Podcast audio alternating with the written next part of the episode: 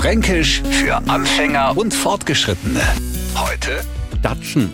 Fängt der Franke es reden, oh ist der Auswärtige ja immer erst einmal fasziniert. No ist er verwirrt und wenn er sich gefangen hat, no versteht er aber was. Mahnt er zumindest. Das beste Beispiel für klassisches Missverständnis ist Datschen. Der weitgereiste kennt vielleicht mahner, wir sprechen von einem Gartenhaus, also einer Datschen. Kennt sei, wir aber nicht. Reden wir von Datschen, dann mahnen wir Tatschen. Das HTT habe ich jetzt halt bloß zur Erklärung braucht. Wir haben kein hartes T und legen es ganz schnell wieder weg und fassen es nimmer o. Man muss ja nicht alles o datschen. Fränkisch für Anfänger und Fortgeschrittene. Täglich neu auf Radio F und alle Folgen als Podcast auf radiof.de.